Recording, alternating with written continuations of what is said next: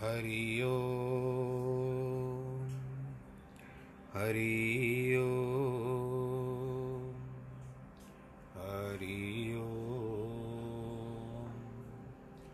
गुरुर्ब्रह्मा, गुरुर्विष्णु, गुरुर्देवो महेश्वर। गुरुर्साक्षात् परब्रह्म, तस्मै श्रीगुरवे नमः। विघ्नेश्वराय वरदाय सुरप्रियाय लम्बोदराय सकलाय जगद्दिताय, नागाननाय श्रुत्यगविभूषिताय गौरीसुताय गणनाथ नमो नमस्ते। नाहं वसामि वैकुण्ठे योगिनां हृदयेन च, मद्भक्तां यत्र गायन्ति तत्र तिष्ठामि नारद। जिस घर में हो आरती, चरण कमल चितलाय तहाँ हरि वासा करे, ज्योत अनंत जगाए। जहाँ भक्त कीर्तन करे, बहे प्रेम दरिया। तहाँ हरि श्रवण करे, सत्यलोक से आए। सब कुछ दीना आपने, भेंट करूँ क्या नाथ? नमस्कार की भेंट लो, जोड़ू मैं दोनों हाथ। जोड़ू मैं दोनों हाथ, जोड़ू मैं दोनों शान्ताकारं भुजगशयनं, पद्मनाभं सुरेशं, विश्वाधारं गगनसदृशं, मेघवर्णं शुभाङ्गं, लक्ष्मीकान्तं कमलनयनं, योगिवृद्धानगम्यं, वंदे विष्णुं भवभयहरं, सर्वलोकैकनाथम्। मङ्गलं भगवान् विष्णु मङ्गलं गरुडध्वज मङ्गलं पुण्डरीकाक्ष मङ्गलायस्तनो हरि।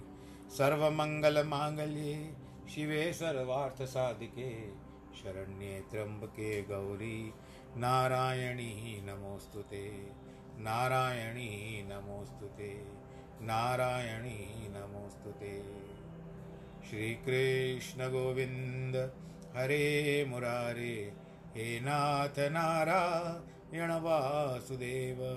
श्रीकृष्ण गोविन्द हरे मुरारे, हे नाथ नारायण वासुदेव। हे नाथ नारायण वासुदेव, श्रीनाथ नारायण वासुदेव। नारायणं नमस्कृत्यं नरं चैव नरोत्तमम्। देवीं सरस्वतीं व्यासः ततो जयमुदिरेत् कृष्णाय वासुदेवाय हरे परमात्मने, प्रणतक्लेशनाशाय गोविन्दाय नमः। ॐ नमो भगवते वासुदेवाय, हरि ओं नमो भगवते वासुदेवाय। प्रिय भक्तजनों, आइए फिर से आज भगवान श्री कृष्ण की वाणी भगवत गीता ज्ञान के और अग्रसर हों हमारे कर्ण जो आगे हों। सुनने के लिए तत्पर होते सुने भगवान जी की वाणी। क्या कहते हैं?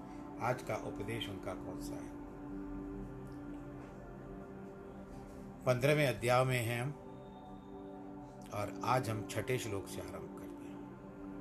न तत् भाषयते सूर्यो, न शशांको न पावक यद गत्वा न निर्वंतन्ते तद्वाम परम मम। जहाँ पर सूर्य, चंद्र या अग्नि प्रकाश नहीं करते, जिसे प्राप्त कर अथवा जहाँ पहुँच कर मनुष्य पुनः लौट कर संसार में नहीं आते, वह मेरा परम धाम है। यानी इसको आप मुक्ति का साधन समझ सकते हो।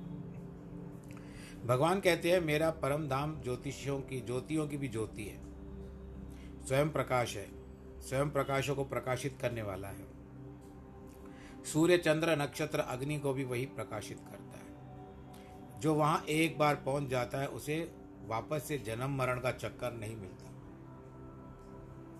हमारा वास्तविक स्वरूप तो आत्मा है, जो नित्य है, कभी कष्ट नहीं होता।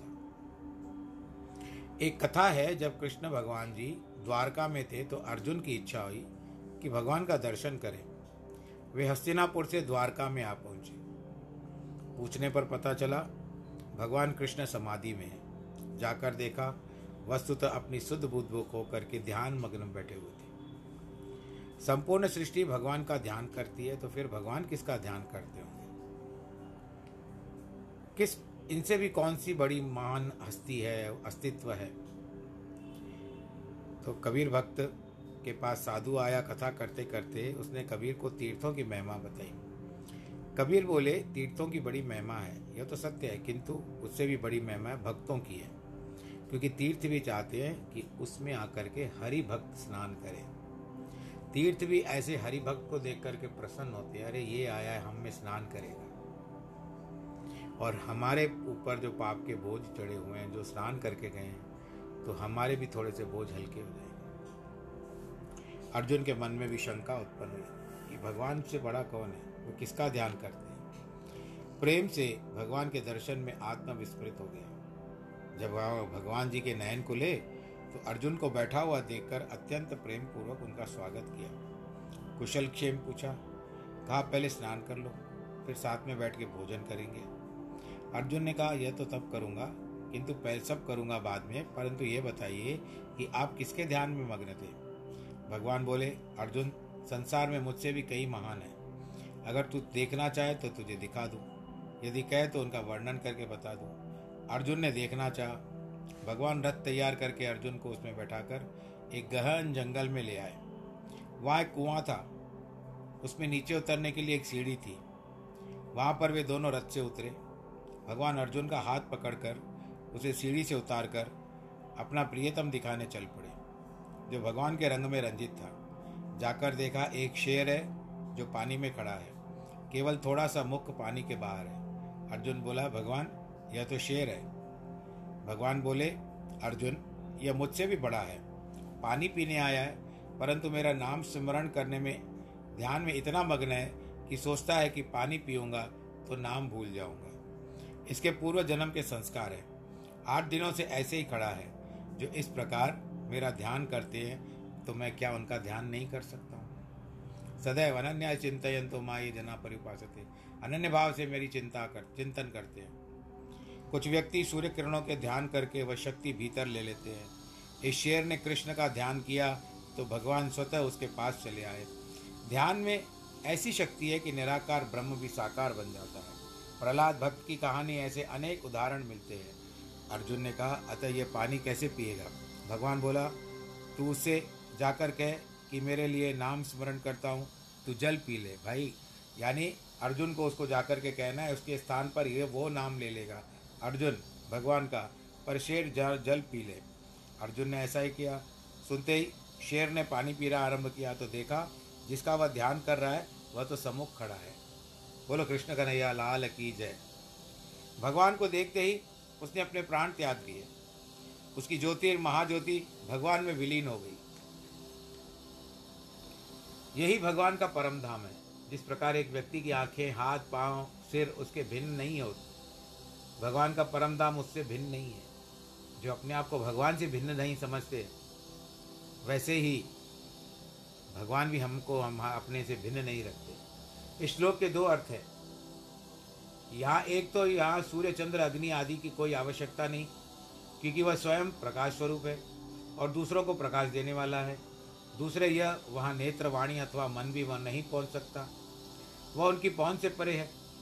हम उसी पर ब्रह्म को न जानकर अनेक भ्रांतियों में भटक रहे एक नगर के बीचों बीच एक नदी थी। दोनों तटों पर नगरी बसी थी। वहाँ पर एक व्यक्ति आया तो देखा कि तट पर दो व्यक्ति बैठे थे। एक अंधा और दूसरा लंगड़ा। अंधे से पूछा, नदी में कितना पानी है? उत्तर मिला, घुटने जितना। उस व्यक्ति ने पूछा, देखा है? अंधे ने उत्तर दिया, देखूँगा। कैसे? जब नेत्र ही नहीं तो किंतु सुना है। तब लंगड़े ने पूछा, लंगड़े से पूछा उसने उत्तर दिया, पानी की गहराई कमर जितनी है। जब तक व्यक्ति ने पूछा, पानी में प्रवेश किया है? लंगड़ा बोला, मैं पानी में प्रवेश कैसे करूँगा, जब एक पाँव ही नहीं है? हाँ किंतु सुना तो है कि मुझे बताया गया इतने में एक तीसरा व्यक्ति आया, तब उसने भी वही प्रश्न किया। तीसरे व्यक्ति ने उत्तर दिया, पूछने से क्या तात्पर्य? मैं प्रवेश करता हूँ, तू भी प्रवेश कर ले। तब तीसरे व्यक्ति ने नदी में प्रवेश किया और वह व्यक्ति उसका हाथ पकड़कर स्वयं भी नदी पार कर गया। यहाँ पर पूछने वाला है जिज्ञासु, जिसे प्रभु से मिलने की तीव्र इच्छा है। वह आता है संसार रूपी नदी को पार कर, तीर पर। पहले पूछता है कि अंधे से, जिनसे, जिनके परा ने ज्ञान के नेत्र नहीं है, जिन्होंने मात्र पुस्तकों और पुराणों का अभ्यास किया है, या वो वेद मंत्र बतला सकते हैं, परंतु यदि जिज्ञासु पूछता है कि अनुभव क्या है परमेश्वर का दर्शन किया है तो उत्तर देगा कि जिसने गुड़ खाया ही नहीं, वो गुड़ का स्वाद कैसे बताएगा? जिसने अनुभव किया है, वो ब्रह्मनिष्ठ है। जिसने आत्मदर्शन किया है, वही परमात्मा है। उस लंगड़े और लंगड़े की बातों पर भी यात्री कैसे विश्वास करे, उस नदी में पानी गहरा हो, वह प्रवेश करेगा तो डूब जाएगा। किंतु जिसने पहले ही कई बार नदी को पार किया था, उसका हाथ पकड़कर वो, उसको नदी को पार करा के चला गया। इसीलिए संसार सागर को पार करना है तो महात्माओं की संगति करनी चाहिए, जिनके जान ज्ञान चक्षु खुले हुए हैं। गीता और योग वशिष्ठ भी ऐसे महात्माओं के सुख, मुख से सुनने पर कल्याण होगा। सदगुरु वही है, जिसने परम पुरुष परमात्मा का अनुभव किया है। ऐसे महात्माओं की संगत में मनुष्य जन्म मरण के बंधनों से मुक्त होकर परमानंद को प्राप्त होगा। उस परम पद के विषय में सिंध के एक कवि स्वामी ने कहा है, नैनन लायो नीव, नूर मैल जे नाथ सा। जिते सूर न चंड को, न को रात न डी बिना बादल मी स्वामी सदाई वसे। नैनों के उस प्रकाश महल के स्वामी से स्नेह किया है, जहाँ पर न सूर्य है, न चंद्र है, न दिन है, न रात है। जहाँ पर बादलों का भी अस्तित्व नहीं है, फिर वह नित्य प्रति वर्षा होती रहती है। ममे वांशो जीवलोके जीवभूते सनातन। मन षष्टानिंद्रियाणी प्रकृति स्थानी करवती। जिस जीवलोक में, इस जीवलोक में सनातन जीवात्मा मेरा ही अंश है। जैसे विभाग रहित स्थित हुआ, महाकाश घटों में पृथक पृथक बांति दिखाई देता है, वैसे ही सब भूतों में एक रूप में स्थित हुआ परमात्मा भी अलग अलग दिखाई देता है। इसी से देह में स्थित जीवात्मा को भगवान ने अपने सनातन अंश कहा गया है। सनातन का अर्थ होता है कभी न खत्म करने वाला आद, सच जुगाद, सच है भी, सच इटर्नल प्रकृति में स्थित मन और पाँच इंद्रियों को आकर्षित करता है। इस श्लोक में भगवान ये वर्णन करते हैं कि कैसे मुझसे ये सभी जीवात्मा उद्भूत हुए हैं। परमात्मा एक का एक अंश प्रकृति में प्रवेश कर अपनी पाँचों इंद्रियों और छठे मन को अपनी ओर आकर्षित करता है। शरीर में जीवात्मा के रूप को ग्रहण करता है। जैसे परमात्मा सनातन अर्थात आदि और अविनाशी है, वैसे ही जीवात्मा भी है। एक ही पार ब्रह्म अनेक जीवों में, अनेक अंशों के भाव में अवलोकित होता है। जैसे गंगा नदी के जाल उसमें भरे हुए गंगा नदी के जल और उसमें भरे हुए पात्र का जल एक ही है। किंतु उपाधि के कारण नदी का जल अथा है और पात्र का अल्प। आप किसी कंटेनर में लोगे, किसी भगोने में लोगे, किसी घड़े में लोगे, किसी बोतल में लोगे तो आपके पास जल उतना है, पर गंगा तो बह रही है। इसी प्रकार यदि ब्रह्म या परमात्मा भी अथा है, किंतु जीव लघु है। हम जो स्वरूप हैं भगवान जी के, हम लघु रूप में हैं। लेकिन है, इस अनंत परमेश्वर के अंश रूप ही हैं। जैसे गंगा जल से भरे हुए पात्र के जल में वे ही विशेषताएँ, जो सारी गंगा में है। इसी प्रकार भी परमात्मा के समान सच्चिदानंद स्वरूप है। जैसे एक मनुष्य में जीवात्मा, शैशव, यौनव, यौवन, शैशव यानी बालापन, यौवन यानी जवानी और वृद्धावस्था एक ही है। मात्र शरीर की अवस्था बदलती है। आत्मा तो वही रहती है। आत्मा में कोई भेद नहीं आता। सागर का जल यदि घाघर घड़े में लाया जाए तो वह सागर का जल नहीं माना जाएगा। सागर में तो अनेक जलयान चलते हैं, खाने हैं, रत्नों के भंडार हैं, जो उस गागर के जल में नहीं है। फिर भी जल सागर में जल के समान है। वह सागर के ही जल का अंश है। हम भी उस पार उस पार प्रभु, ब्रह्म ब्रह्म, प्रभु के अंश हैं। मात्र तृष्णा को समाप्त करना है, फिर तो संसार में ऐसा कोई कार्य नहीं, जो हमारे मन के अनुकूल न हो। अपने मन को वश में करना आत्मचिंतन के द्वारा। जब आप आत्मचिंतन करोगे तो सारी प्रकृति आपके समक्ष एक प्रकार से खड़ी हो जाएगी। प्रकृति एक रूप को धारण करके आपके सामने खड़ी हो सकती है। वहाँ तक कर सकते हैं। जे ही जीत्यो मन, ते ही जीत्यो जग के। लधाई गुरु ज्ञात सा, गर्त आत्म धन। साखी डिसे सब में, पाए ज्ञान अंजन। सदाई प्रसन्न स्वामी, रहे स्वभाव में। जिसके मन, जिसने मन पर विजय पा ली है मानो उसने संसार पर विजय पा ली है। उसने गुरु की कृपा से अपने ही घर में आत्मधन प्राप्त कर लिया है। वहाँ आँखों में ज्ञान का अंजन लगाने के कारण, अंजन कहते हैं सुरमे को या काजल को। सभी में उसी परमेश्वर का साक्षात्कार करता है। इसीलिए सदैव प्रसन्न चित्त रहता है। भगवान ने श्लोक में अंतिम आदि पंक्ति में बताया कि मेरा अंश किसी शरीर का साथ लेकर पाँच इंद्रियों और छठे मन को अपनी ओर आकृष्ट करता है। जिस और इंद्रियाँ जाती है, उसी और मन भी जाता है, क्योंकि मन का प्यार इंद्रियों से होता है। यदि मन सम्मिलित न हो तो इंद्रियाँ कुछ नहीं कर सकती भाई। द्वितीय अध्याय में भगवान ने समझाया कि जब वे इंद्रियाँ विषयों की ओर दौड़ती है तो मन भी उसी ओर दौड़ता है। वे पुनः मिलकर बुद्धि को अपनी ओर आकृष्ट करती है। उस अवस्था में बुद्धि भी और मन और इंद्रियों के वशीभूत होती है। फिर सत और असत का विचार नहीं कर सकते। जैसे नदी में जिस और प्रवाह होता है, यदि पवन भी उसी दिशा में प्रवाहित हो तो नौका भी उसी ओर जाएगी। सभी शुभाशुभ कर्म इंद्रिय मन और बुद्धि के मिलाप से होते हैं। अतः सर्वप्रथम इंद्रियों को धर्म की ओर लगाना चाहिए, मन भी उसी ओर प्रवृत्त हो जाएगा। फिर बुद्धि भी वहीं प्रवृत्त हो जाएगी। यदि अच्छा बीज है तो फल भी अच्छा होगा। यह तो सभी जानते हैं, इस विषय में शास्त्रों में एक अलौकिक दृष्टांत यानी कथा आई है। एक विपन्न दुखी व्यक्ति धन की प्राप्ति की इच्छा से द्वार द्वार पर भटक रहा था। अंत में एक महात्मा के पास पहुँचा। संत ने उससे दुख का कारण पूछा। उसने बताया, मैं बहुत ही निर्धन हूँ। कोई कोष आदि हाथ में आ जाए तो बहुत उत्तम होगा। महात्मा बोले, यहीं सामने एक दुर्ग है, जिसमें कुदाल और खड़ग कुदाल जिसे खोदा जाता है, और खड़ग यानी तलवार, उसकी खुदाई करो तो कोष मिल जाएगा। परंतु यदि कोई जीव उस दुर्ग से निकलता है तो खड़ग से उसका सर छेद देना। खुदाल इसके लिए, खुदाई के लिए। और कोई दूसरा निकल आए उसके स्थान पर, धन की जगह पर और कोई निकल आए तो तलवार उठा करके तुरंत उसका सर काट देना। फिर आगे खुदाई जारी रखना। उसने वैसा ही करना आरंभ किया। यथेष्ट खुदाई के उपरांत एक सुंदर युवती निकली। पूछने पर बताया, मेरा नाम लज्जा है, मैं नैनो में रहती हूँ। नेत्र मेरा निवास स्थान है। उसने सोचा, यह ठीक ही कहती है।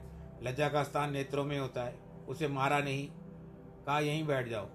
खुद और खुदाई करने पर दूसरी औरत निकली, पूछने पर कह दिया, मेरा नाम दया है, मैं होठों में रहती हूँ। दया तो मुख में ही रहती है। उसे भी नहीं मारा, बैठा दिया। आगे खुदाई की तो तीसरी युवती निकली। वह बोली, मेरा नाम कीर्ति है, मैं अंतपुर में रहती हूँ। उसे भी नहीं मारा, बैठने को कहा। आगे खुदाई कर चौथी युवती निकली, बोली, मैं धैर्य हूँ, हृदय में निवास करती हूँ। उसे भी बैठा दिया।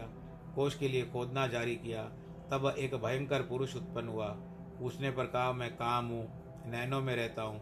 जैसे लज्जा बोली, वो निर्धन व्यक्ति बोला, नैनों में तो लज्जा बसती है, तू कहाँ से रहेगा?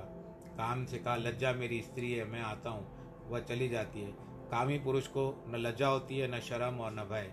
उसे माता, पिता, गुरु, वेद, शास्त्र आदि किसी से शर्म नहीं आती। उसने एकाएक तलवार निकालकर उसका सिर काट डाला। खुदाई करने पर एक और भयानक पुरुष निकला, जो बोला, मैं क्रोध हूँ मैं मुख पर द्वार मुख के द्वार पर रहता हूँ। निर्धन बोला, वहाँ पर तो दया रहती है। वहाँ क्रोध का क्या काम? खड़ग से उसका भी सर उड़ा दिया और आगे खुदाई करने पर भयानक पुरुष निकला। बोला, मैं लोभ हूँ। अंतपुर में रहता हूँ। विपन्न बोला, यहाँ तो कीर्ति का निवास है। लोभ बोला, वह तो मेरी स्त्री है। मैं आऊँगा तो वह नहीं रहेगी। उसे भी मार फेंका।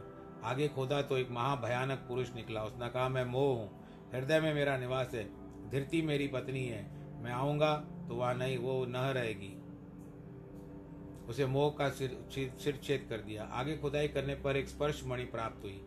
पारस मणि जिसको कहते हैं। आगे खुदाई करने पर बड़ा कोष भी मिला। उसकी अभिलाषा पूर्ण हुई। उसने आनंद प्राप्त किया। सभी चाहेंगे ऐसे महात्मा और ऐसा कोष हमको मिले। आप लोग भी चाहोगे ना? यह कोष प्रत्येक व्यक्ति के अंतकरण में पहले से ही तैयार है। विद्यमान है, वर्तमान है। किंतु उस कोष को प्राप्त करने के लिए अभिलाषा सच्ची होनी चाहिए। केवल सच्चे जिज्ञासु को ही होती है, जो कोष के अभाव में अपने को दीन दरिद्र अनुभव करता है, पूर्ण सतगुरु का अन्वेषण करता है, वह सच्चा कोष तो नाम ही है, जो संतों की संगति से ही प्राप्त होता है।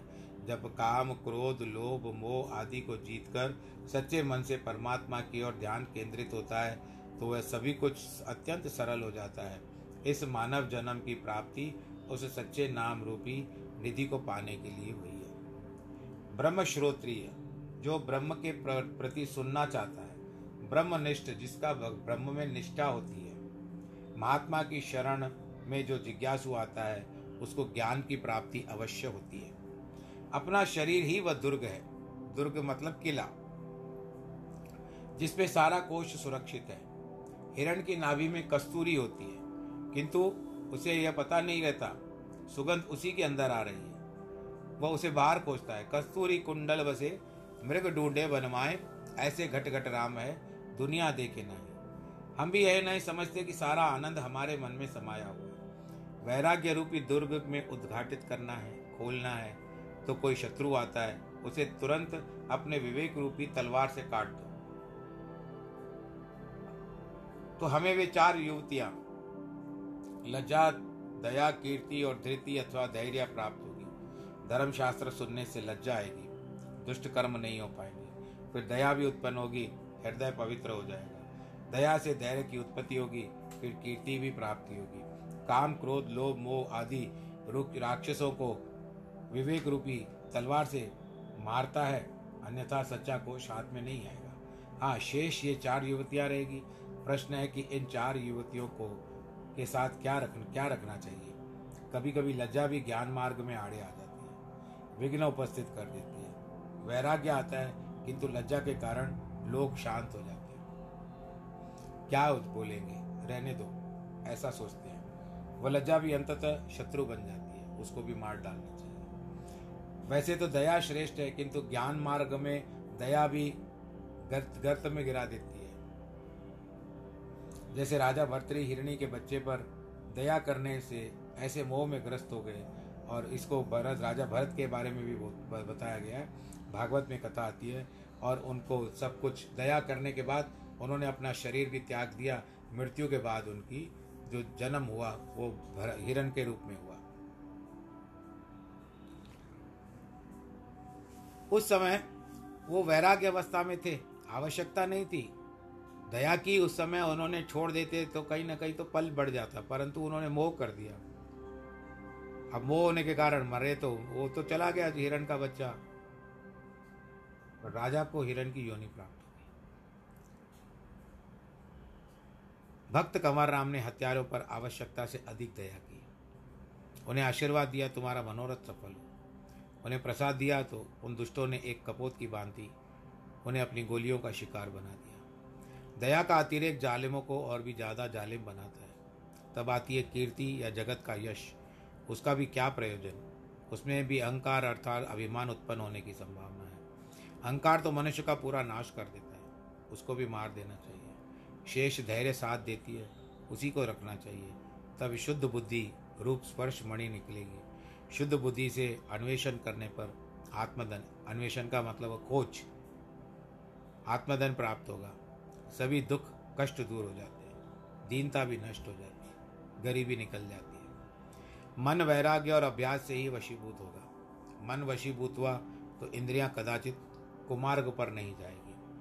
इस श्लोक में भगवान कहते हैं, ये जीव उसी का रूप है और अंश है। अर्थात सचिदानंद स्वरूप सनातन है। इंद्रियाँ भी प्रवृत्त होती है। जब उनसे मिल जाता है, वास्तव में आत्मा तो नित्य स्वतंत्र है। उस पर कोई बंधन नहीं है। इसीलिए मुक्ति के अन्वेषण की कोई आवश्यकता नहीं, परंतु मन में, बंधनों में बनता है। मन से पहले मुक्ति पाना चाहिए। और हम हैं कि मन है कि मानता नहीं, दिल है कि मानता नहीं। एक व्यक्ति था जिसके पास बहुत सारा पैसा था। संसार के सभी सुखों का उपभोग कर चुका था वो। अंत में उसके मन में आया कि जब अब जाकर तीर्थ यात्रा की जाए संसार की चारों दिशाओं को भी देखा जाए, एक लो दंड बनाकर, उसमें स्वर्ण मुनरात भरवा कर ऊपर से बंद करवा कर यात्रा के लिए निकल पड़ा। सोचा किसी शुभ अवसर पर खर्चा करूँगा। रास्ते में एक स्थान पर जाना था। सोचा कि दंड वहाँ लेकर जाने की कोई आवश्यकता नहीं है। यानी मंजूषा बनाई होगी या पेटी बनाई होगी। एक सेठ के पास अमानत के रूप में रख करके चला गया। सेठ की स्त्री ने झाड़ू लगाते समय देखा कि यह तो दंड भरा भारी है, भीतर अवश्य कुछ न कुछ भरा है। प्रतिदिन पतिदेव को उसे खोलने को कहती, परंतु सेठ बोलता, यह दूसरे की अमानत है, कुछ भी हो। अंत में सेठानी ने उसे खोलकर देखा, भीतर स्वर्ण मुद्राएँ भरी हुई थी। सेठ ने सारी बातें कही। सेठ भी स्वर्ण भूम, ईमान देख देख करके ईमान भूल गया। स्वर्ण मुद्रा निकाल कर दंड को छिपा दिया। कई वर्षों के बाद डंडे का माल, दंड का मालिक आया। अपना डंडा मांगा। पहले तो सेठ ने दिखावा किया कि मानव तो उसको पहचानता नहीं। अंत में कहा, भाई, डंडे को घुन लग गया तो उसको फेंक दिया गया। उस व्यक्ति ने सोचा कि सेठ विश्वासघात कर रहा है। अतः उसे पाठ पढ़ाना चाहिए। धोखेबाज को धोखे से ही सेठ ठीक करना चाहिए।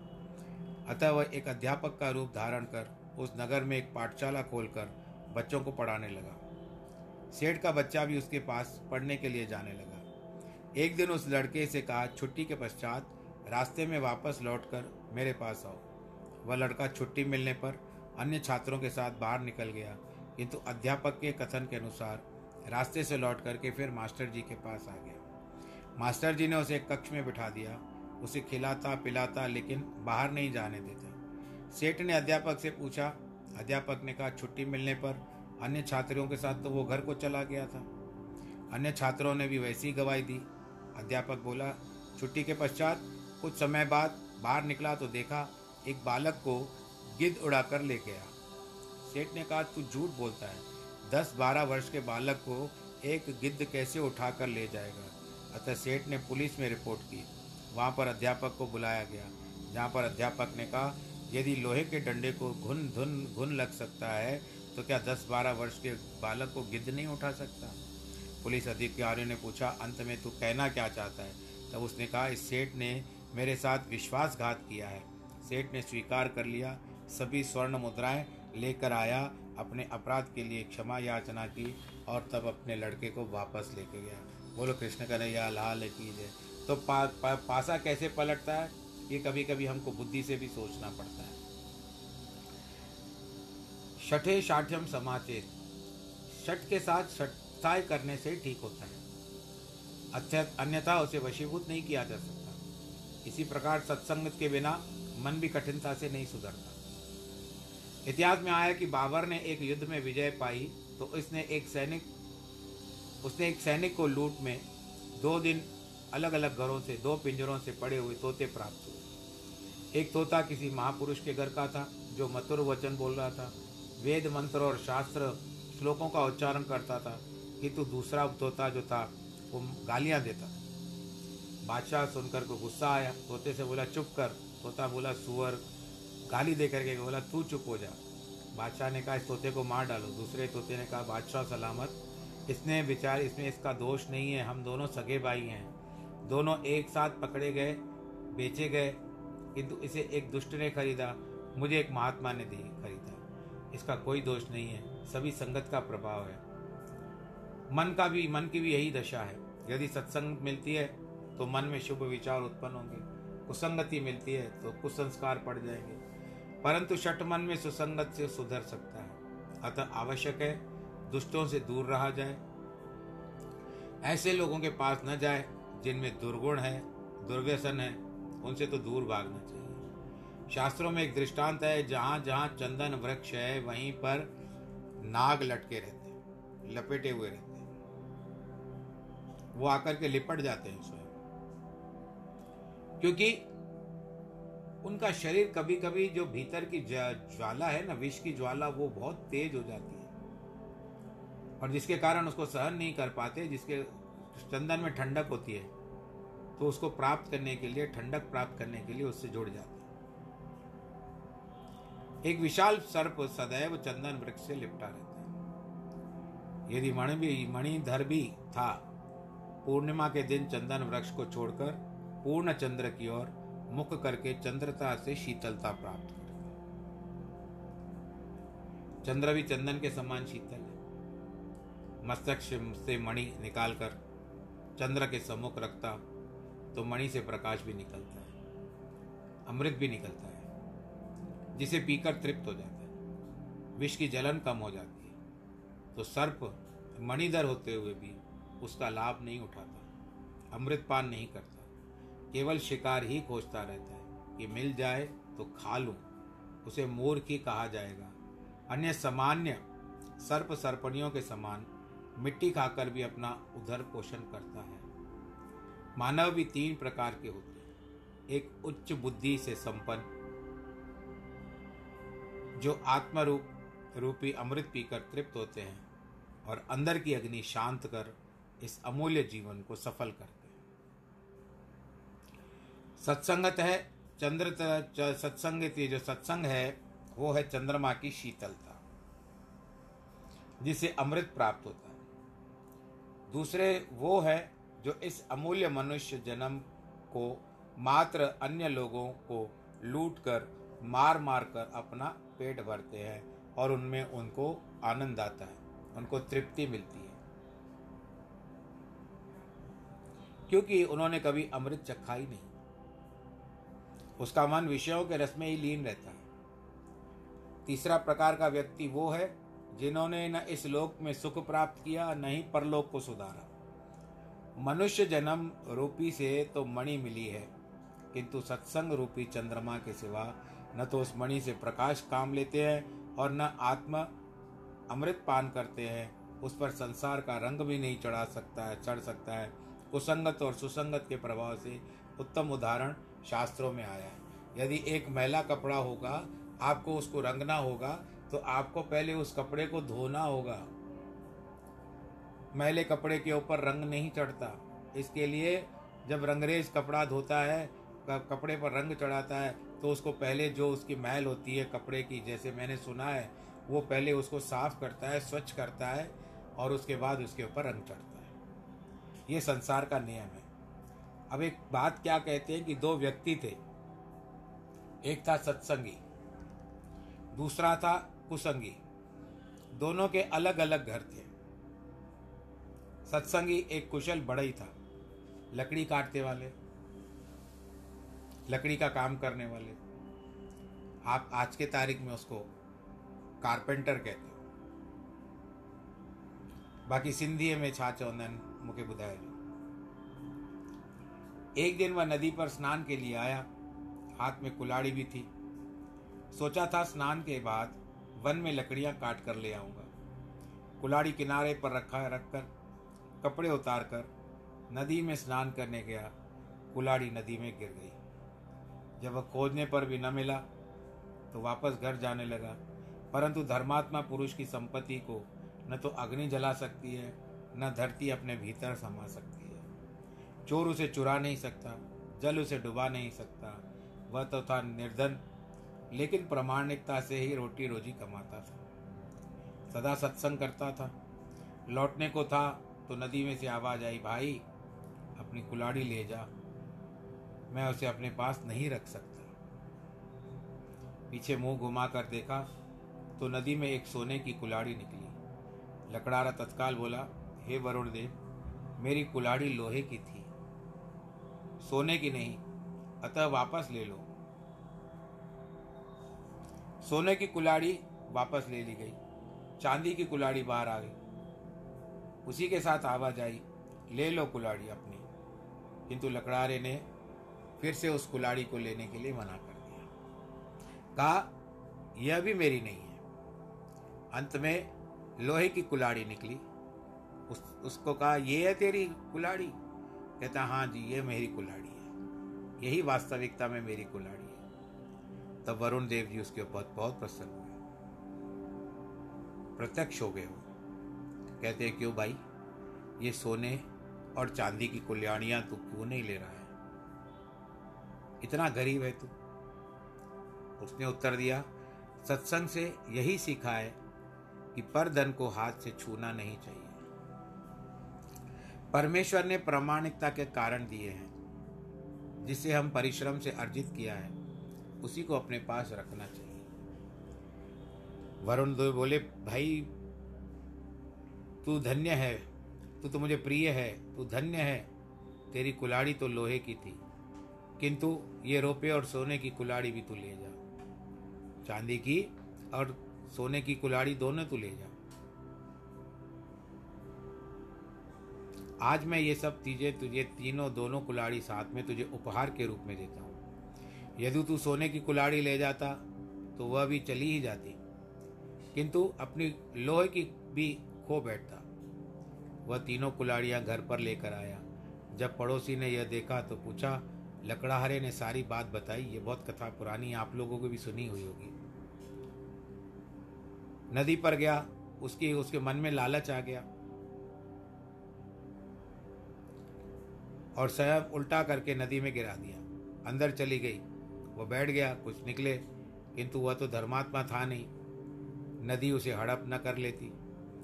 धन के स्वामी चोर चार होते हैं। धन के चार स्वामी होते हैं। धर्म, राजा, चोर और अग्नि। जो धन धर्म के काम आता है, धर्म से जमा किया हुआ होता है। वह अन्य तीनों को बचा बचा लेता है। क्योंकि धर्म ही उसकी रक्षा करता है। एक बताया जाता है, धर्मो रक्षति रक्षित जो धर्म की रक्षा करता है, धर्म भी उसकी समय पर रक्षा करता है। अन्यथा, अन्य तीन अपना अपना भाग अंश ले जाते हैं। अंत में जब उसकी कुलाड़ी बाहर ना निकली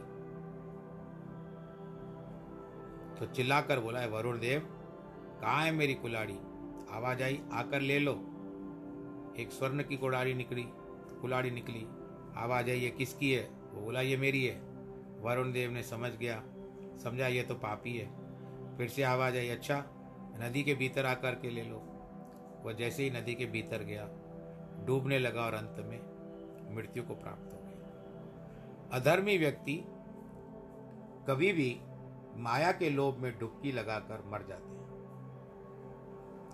न तो माया प्राप्त होती है और न उसको अपने जीवन सफल होता है। धर्म की शिक्षा हमको कभी भी सत्संग से ही मिलती है।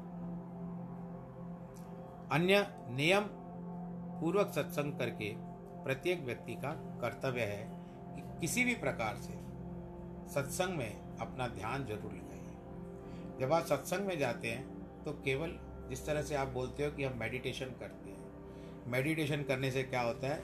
आपको एक मानसिक शांति मिलती है। शरीर की आत्मबल मिलता है, मनोबल मिलता है शरीर को, मन को, ये सब प्राप्त होता है। आप जब ध्यान अवस्था करते हो या मेडिटेशन जिसको कहते हैं वो करते हो। तो इसका तात्पर्य यही है कि आप ये सब करो, परंतु इतनी मेडिटेशन करने के बाद भी कई कई लोग ऐसे होते हैं, उनको आत्मोन्नति नहीं कर पाते क्योंकि वो सही तरीके से जिस तरह से गुरु के द्वारा उनको ज्ञान बताया गया, वो उस तरह से नहीं कर पाते। वे अपनी धुन में करते हैं। अपने आप को जैसे और सयाना समझ करके ओवर स्मार्ट जिसको आप कहते हो ओवर स्मार्ट समझ करके वो वैसे करते हैं, जिसके कारण गुरु के द्वारा सिखाए हुए तरीके से नहीं करते। आत्मा धन को प्राप्त नहीं कर सकते, मनोबल को बढ़ा नहीं सकते तो फिर ऐसी मेडिटेशन किस काम की? तो सत्संग का भी वही अर्थ है कि आप यदि करते हो, सत्संग में सुनने जाते हो तो आप वहाँ पर श्रोता बन करके बैठो। जो गुरु जी या जो सत्संगत, संगत कथा कर रहे हैं, महात्मा जी है या पंडित है या कोई भी कथा कर रहा है, उसको अपने कानों के भीतर डालने का प्रयास करो। और फिर धीरे धीरे धीरे उसको अपने हृदय में उतारने का करो और फिर उसके ऊपर मनन करो, हो गया आपका सत्संग, आपका होमवर्क हो गया। आप सुनोगे नहीं, कथा सुनने नहीं जाओगे, यहाँ वहाँ पर देखते रहोगे कौन आया, कौन गया। किसने क्या पहन के रखा है? तो चार प्रकार के लोग होते हैं। एक श्रोता होता है, सत्संग में कई बार कर चुका हूँ। श्रोता होता है, श्रोता होता है और सरोता होता है। इन चारों का वर्णन कल के प्रसंग में करेंगे, क्योंकि आज समय साथ नहीं दे रहा है। आप सबको जिनके जन्मदिन है, या वैवाहिक वर्षगांठ है, उनको बहुत बहुत बधाई। ईश्वर करे आप सब लोग सुरक्षित रहें और इस समय में अपना ध्यान रखिएगा। सैनिटाइज़र का प्रयोग करिए, मास्क लगाइए और बहुत आवश्यक हो तो कभी कभी ग्लव्स भी पहन लीजिए, जिससे कोई, किसी का आपको स्पर्श ना हो जाए, जो कोरोना से पीड़ित तो भगवान न करे किसी के ऊपर ऐसी दशा है और अपना ख्याल रखें, सुरक्षित रहें भीड़ भाड़ वाले इलाकों में मत जाएँ। सर्वे भवन्तु सुखिनः सर्वे संतु निरामया, सर्वे भद्राणी पश्यन्तु, माँ कश्चित दुख भाग भवेद नमो नारायण।